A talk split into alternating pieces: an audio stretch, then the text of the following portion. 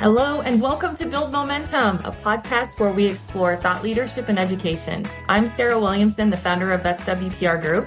And I'm Chad Bolser, Chancellor at Ivy Tech Community College in Richmond, Indiana. This season, we will launch a series exploring global workforce development in K 12 school districts and the leaders who are bringing this work to life. We hear from CTE directors, superintendents, and thought leaders on the topic of workforce development how it's shifted throughout the last several years, who is employing strategies that are making an impact, and how they're sharing those stories with the broader education community. We explore how to leverage key partners, your constituents, and the media to authentically impact your organization and the leaders who champion them. We can't wait to get started, so let's dive in. In today's episode, we continue our global workforce series with Aaron Black, Superintendent of Randolph Eastern School Corporation. Aaron, welcome to the show. It's so great to finally have you on our show. I know this has been two or three years in the making, so we're thrilled to have you. Yeah, this is a big deal in my career to finally make it on this podcast. I appreciate the invite and Chad's ability to get me on because it's really hard with the previous host. Yeah, I think Sarah, what what Aaron is trying to say is that you have brought a closer on to your team. Okay. This podcast that can just make some things happen. You're welcome, listeners. You're welcome. Okay. This is our third in a four part series on rural, rural collaboratives. In our previous two episodes, we spoke to Mike Gonzalez, the executive director for the Rural Schools Innovation Zone in Fremont, Texas. And then we had Lauren Hall Riggins from Empower Schools, who is the state director of Rural Collaboratives. And in this episode, Aaron is going to talk about all the great things going on in Randolph Eastern School Corporation and how this has really led his district to form a rural collaboration with some of his fellow school districts in his region. And he's just an amazing stand up guy. So, Aaron, welcome again. Can't wait to dig in today. Thank you so much. And, and setting the precedent with Lauren and Mr. Cazal, that's awesome. Two incredible folks to kind of get the series kicked off. So again, excited to be here, excited to share what we're doing in East Central Indiana. Well, that's a great place to start, Aaron. Uh, why don't you tell everybody that's listening about yourself, Randolph Eastern Schools in Union City, and what your last year has been like? It's been a pretty, pretty exciting time there. Yeah, so just a quick little bio. Born and raised in Union City, Indiana. I came back home to be assistant principal here at Union City 13 years ago, and I've kind of worked my way from principal and now in the superintendent's role, my fifth year here. Union City is located east central Indiana, right on the Indiana Ohio line to give people some geography of where we are. Our town is actually split by the Indiana Ohio state line, which is very unique in, in many regards, but very fortunate uh, to live and work in Randolph County. If you're looking for a small town feel, this is about as small as it gets in, rural America. Randolph Eastern in the past year, it's, it's been quite a ride. 2023 was huge for us and the work and kind of seeing the vision and the work that we developed really during and pre COVID starting to grow legs and come to light. Vision Corner, which we'll talk about a little bit, space that is a collaboration space for all of East Central Indiana, not just the students here at Randolph Eastern. That first floor was completed um, where some entrepreneurship classes and communications classes can be taught, as well as some other things to make available to students in our rural alliance zone. So that happened in 2023. Randolph Eastern was blessed to be a part of this whole Yass prize experience. Shout out to the Yass folks. I'd heavily encourage Sarah, go ahead and tag them when you put this out there. That was an experience. We threw our name in the hat for this Yass Innovation Prize, and that's where they kind of recognized Jeff Janine Yass, who are philanthropists, recognized schools and their efforts in innovation. I went through that process starting in July. Our application made it through. We became a quarter finalist, found that out in December. Uh, one of only a couple public schools that were part of that conversation. October, we were named a semifinalist, which was again incredible. Led us through this whole accelerator experience. And Sarah and her team helped me work through the comms of all that. And it, it was fun. It, it was eye opening, encouraging to hear the innovation that's happening in schools across the country. And I'm talking a majority of the folks there are micro schools, charter schools, just some really innovative people. And to sit there as a public superintendent and be a part of those conversations and grow with those people was quite a blessing and quite a challenge, to be honest with you. It shows that Randolph Eastern made some leaps and bounds in 2023 to go the right direction. Uh, but we've got work to do to meet the needs of every learner in our building. Yeah, that's impressive, Aaron. I'm very, very impressed how far you came in that process. And it was exciting to watch. And I'm glad you feel good about the way everything ended. Are you going to go for it again next year? So they do have some alumni follow up opportunities. Mm-hmm. Being a semifinalist, I'll have the opportunity to be a part of as much or as little as I want to as far as the Yass experience in the future, as far as working with other applicants, that kind of stuff. So yeah, I think we'll continue that relationship because I'm a school choice believer. That's not real popular amongst public school superintendents, but I just value every learner finding the space that fits their needs the best and school choice provides that. So being a part of that Yass movement and understanding kind of their mission is something, yeah, I see myself remaining part of for sure. Yeah. You have a mighty school district with a lot of college and career readiness programs. Do you mind just sharing a little bit of the work you do there in Randolph and then also the trends you kind of see on a national scale? Yeah, so I think set the foundation that it's important to understand our demographics a little bit. Serving a community high poverty, high need students, 70% free and reduced, uh, 40% are students of color, and now nearly 25, 27% of those students are English learner students. So that creates some incredible opportunities and it leans itself and leads us down the career path pretty strongly. One of the exciting things about the trends of education in general is this thought that celebrating a student that enters the workforce or a career out of school is becoming just as important or celebrated as the student that goes to a four year college. And shame on us for taking so long to do that, right?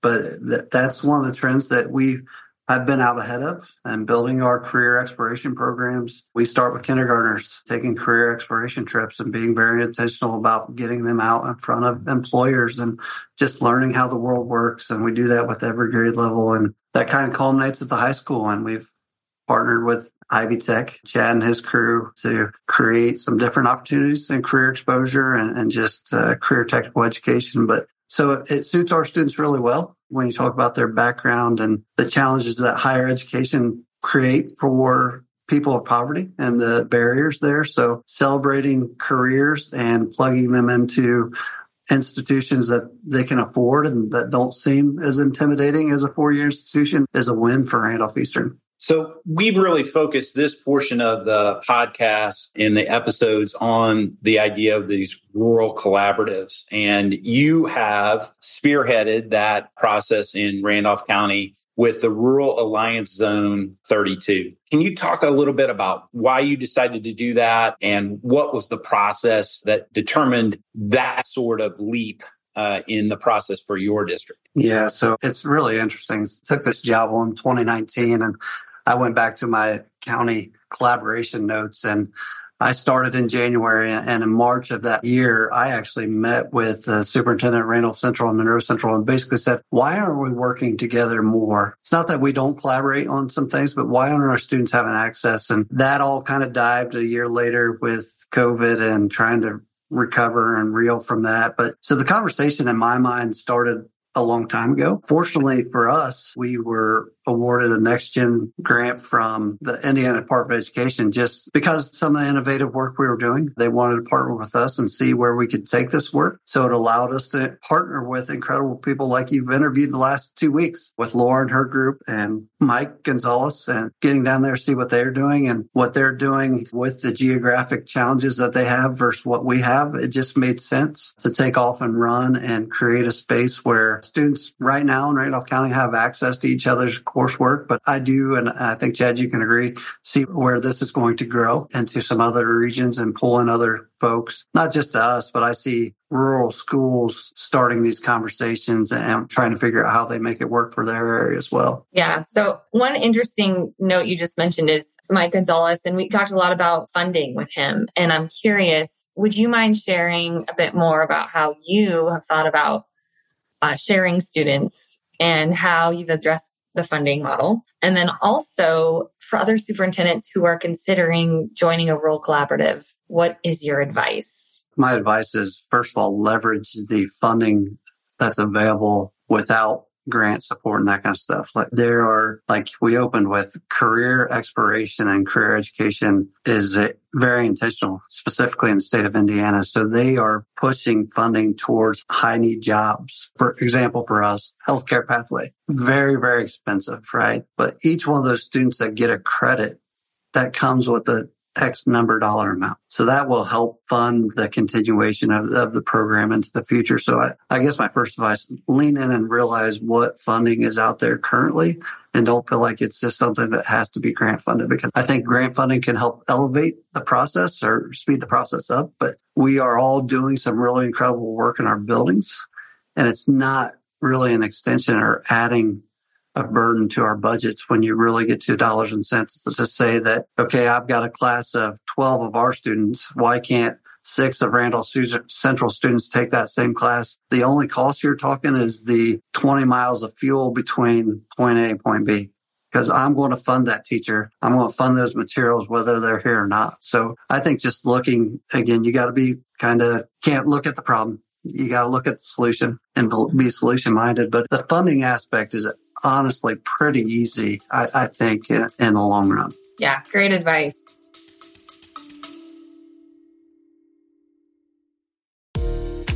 Are you an education leader, the leader of an ed tech company, or a member of an organization supporting education?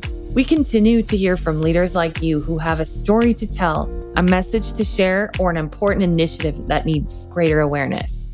Three years ago, that's exactly what we heard from Doug Roberts, the CEO of the Institute for Education Innovation, when he approached SWPR Group. This led to the launch of a groundbreaking new award that was unlike any other in EdTech. The Supes' Choice Awards, judged exclusively by K 12 superintendents, set IEI on a path to market dominance, increasing vendor partners and superintendent members by more than 30% year over year. Jamie Candee, the CEO of Edmentum, shared with SWPR Group the EdTech company's desire to tell district success stories and to elevate the leaders behind their organization in a more thoughtful and strategic way.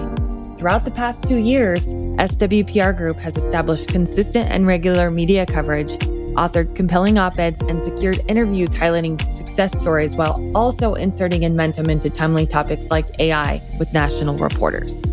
At SWPR Group, we provide public relations, communication strategies, and thought leadership support for today's changemakers and the brands they champion. We work together with our clients to bring their mission to life by consistently delivering high quality content, creative communication strategies, and transformational results. What story do you want to tell? Reach out to us using the link in the show notes or visit our website at swpr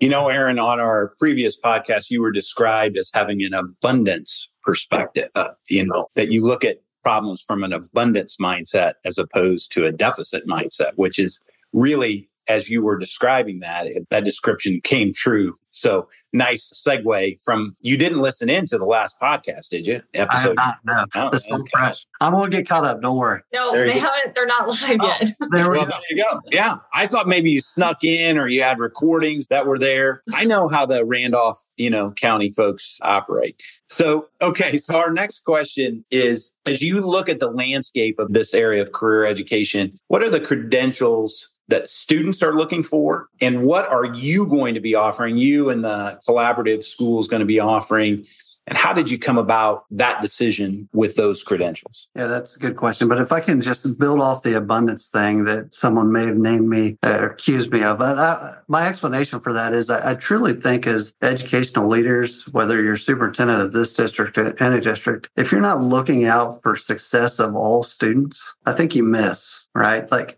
I'm not protective of Randolph Eastern students. What, what we're doing is good for our kids, but I'm trying to get a win for the kids in Mississinawa Valley on the Ohio side, kids, because if they win, sounds silly, we all win. And if we're not leading for all students with that mindset, we're kind of sticks in the mud and that's going to rub some people the wrong way. But uh, I'm not here just to protect Randolph Eastern. So that that's kind of my mindset on that. But to the career focus piece, how did we land at, at the courses that we offered? So one of the great things that we've been able to do is we've created this community engagement position, kind of innovation specialist, Justin Jones, which some of you know. And but one thing he's been able to do is have one-on-one interviews with students and really get into their skills and interests, right? And we're doing some assessments to identify those, but what are they really interested in? And when we started this work looking at what pathway we wanted to get into, healthcare was abundantly clear. 50% of our kids in seventh and eighth grade and our junior class all had some interest in healthcare. And no place in Randolph County offers a healthcare option. The only option for our students to be involved in a healthcare program would be to hop on a bus at 6.30 in the morning, go an hour and 10 minutes one way and an hour and 10 minutes back to the Muncie Area Career Center. And it's not a knock on them. They do a fine job, but that's a huge barrier for students when you're talking about access.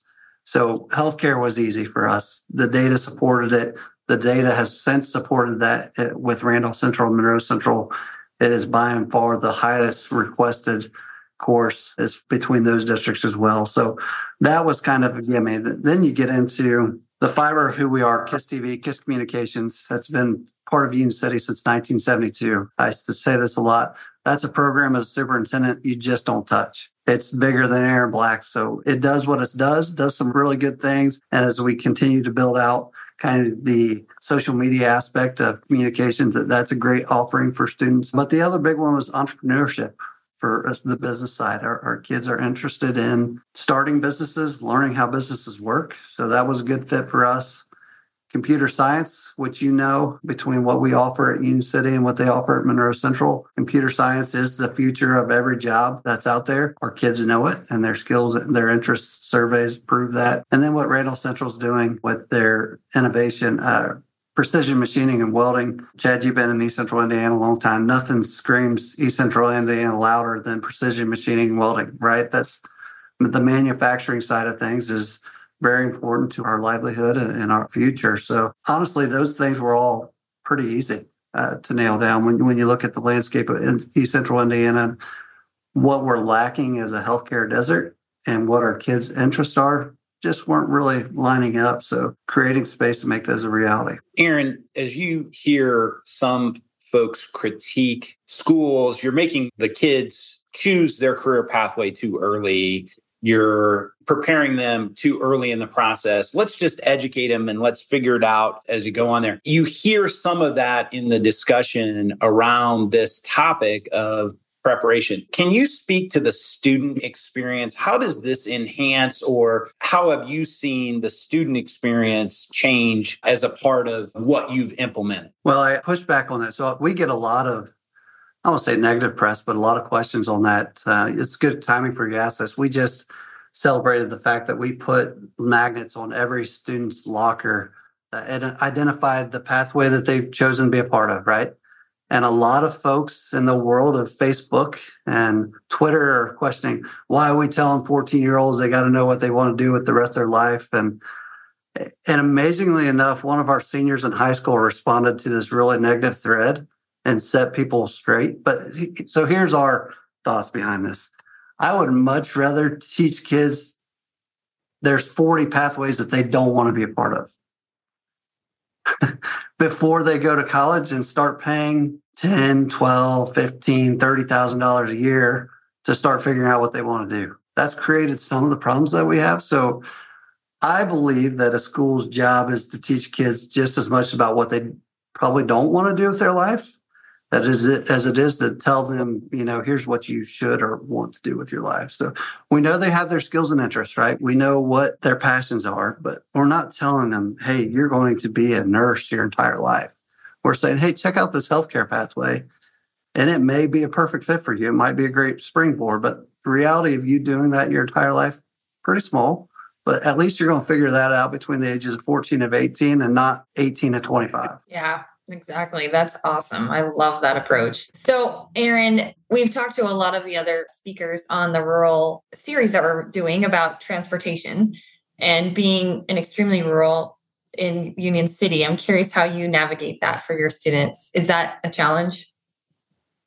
So, Sarah, I will tell you that I thought we were rural until I went to South Texas and visited Mike Gonzalez down to the Rural Alliance Zone down there. Um, so it, yeah, that's tongue in cheek. It is still a challenge, but for us in Randolph Central, for example, one of our partners in this, It's literally eight miles on one road between our high school and their high school. Sorry, if we can't figure that out to do what's best for kids, we've got bigger problems, uh, to be quite honest with you. So, is the transportation piece, does it put a little pressure on your budget to figure out the, you know, the fuel and driver cost? Yes. But is it such an enormous task as what I've seen?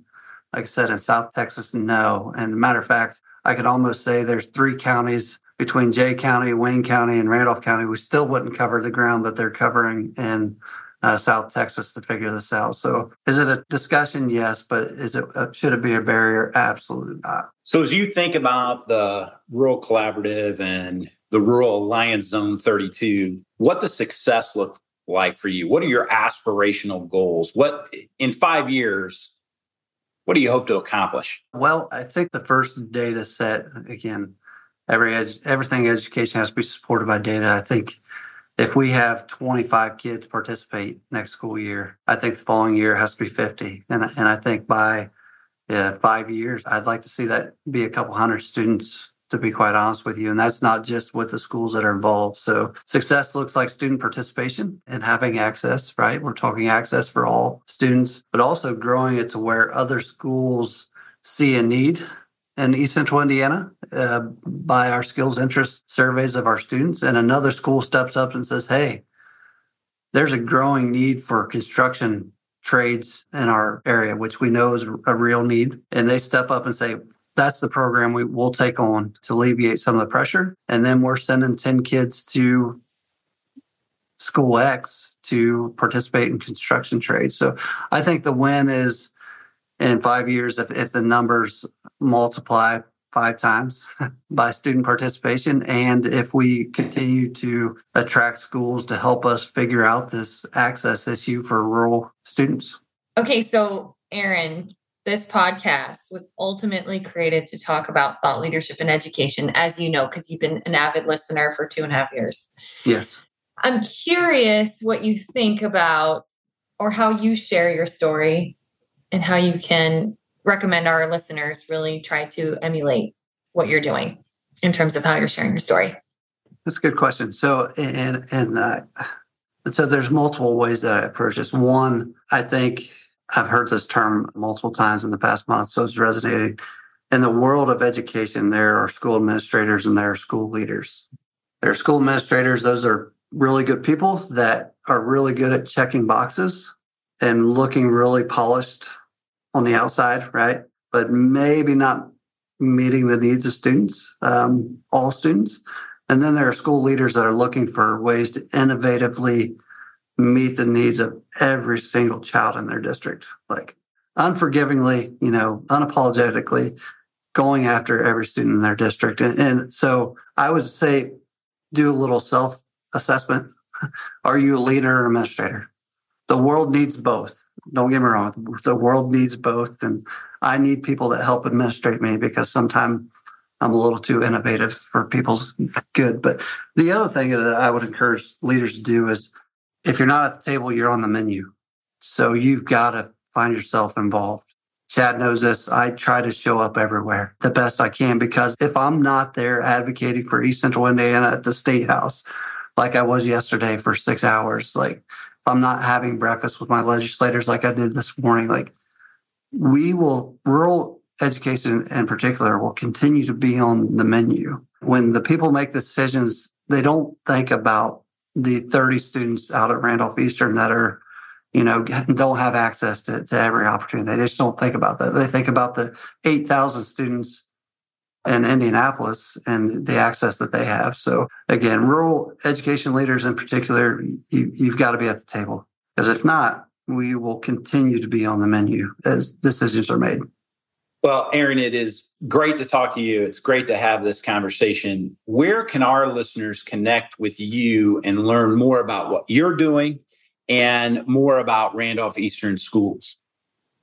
Well, I would first drive you to, because of the inspiration of this podcast, um, tell everybody that um, I do have my own podcast, The UC Experience, which got some serious critique from Miss Williamson, which was very well landed. We've made some changes. So the UC Good. experience is on Spotify. Check that out. We do cover a lot of this same conversation weekly and honestly pretty candidly. So I encourage folks check us out there. Very active on social media, Twitter at Randolph Eastern on Twitter. Look up AA Ron Black. That's where you can find me there very active on Facebook, but our website's pretty up to date. We're, we're working with this great company to help us do an audit of all these things. And they've given me a 90 day plan, which I'm 22 days behind on, but it's a great plan. Uh, but no, there's great ways to find what we're doing. We have incredible people. That's the other thing. I can't, I'd be remiss to say if I didn't have willing folks at the table with me, we would struggle to get this work done. But you can find us. We're out there. Thank you, Aaron. It's been such a pleasure having you on the show. Can't wait to have you back. Thank uh, you so much. yes. So, Aaron, I think you're going to provide some incredibly valuable advice for our listeners. And this was just a reminder this is the third of our four part series on rural collaboratives. These shows are designed to highlight rural collaboratives in the CTE space that are developing great opportunities for students. And as you heard about today, these specialized pathways are an exciting development in traditional career and technical education. And our next episode will feature Jessica Morrison, who is the executive director for the Southwest Colorado Educational Collaborative. Jessica is elevating the concept of collaboratives in Colorado, and we're excited to hear about the progress of that project. We have learned so much about rural collaboratives in these few episodes, but our next episode will be switching gears. And now I can't finish that statement because I put a blank on the script and I'm out. What are we doing after Jessica Morrison? After Jessica Morrison, I'm so excited. We're going to have Dr. Kelly Galt, who is the superintendent at Lake Zurich in Lake Zurich Community Unit School District 95 in Illinois, to talk about entrepreneurship and education. They have an incredibly robust entrepreneurship program, K through 12, and I can't wait to dig into that with her. Thank you so much, Aaron, and we will see you all next time. Thanks for joining us for the Build Momentum podcast today. If you enjoyed listening, we would love to hear your feedback and would be grateful if you would leave us a review. This helps us to share these powerful stories with even more people. If you liked what you heard, we would be honored if you could share this episode with someone in your network. We look forward to seeing you next time on Build Momentum.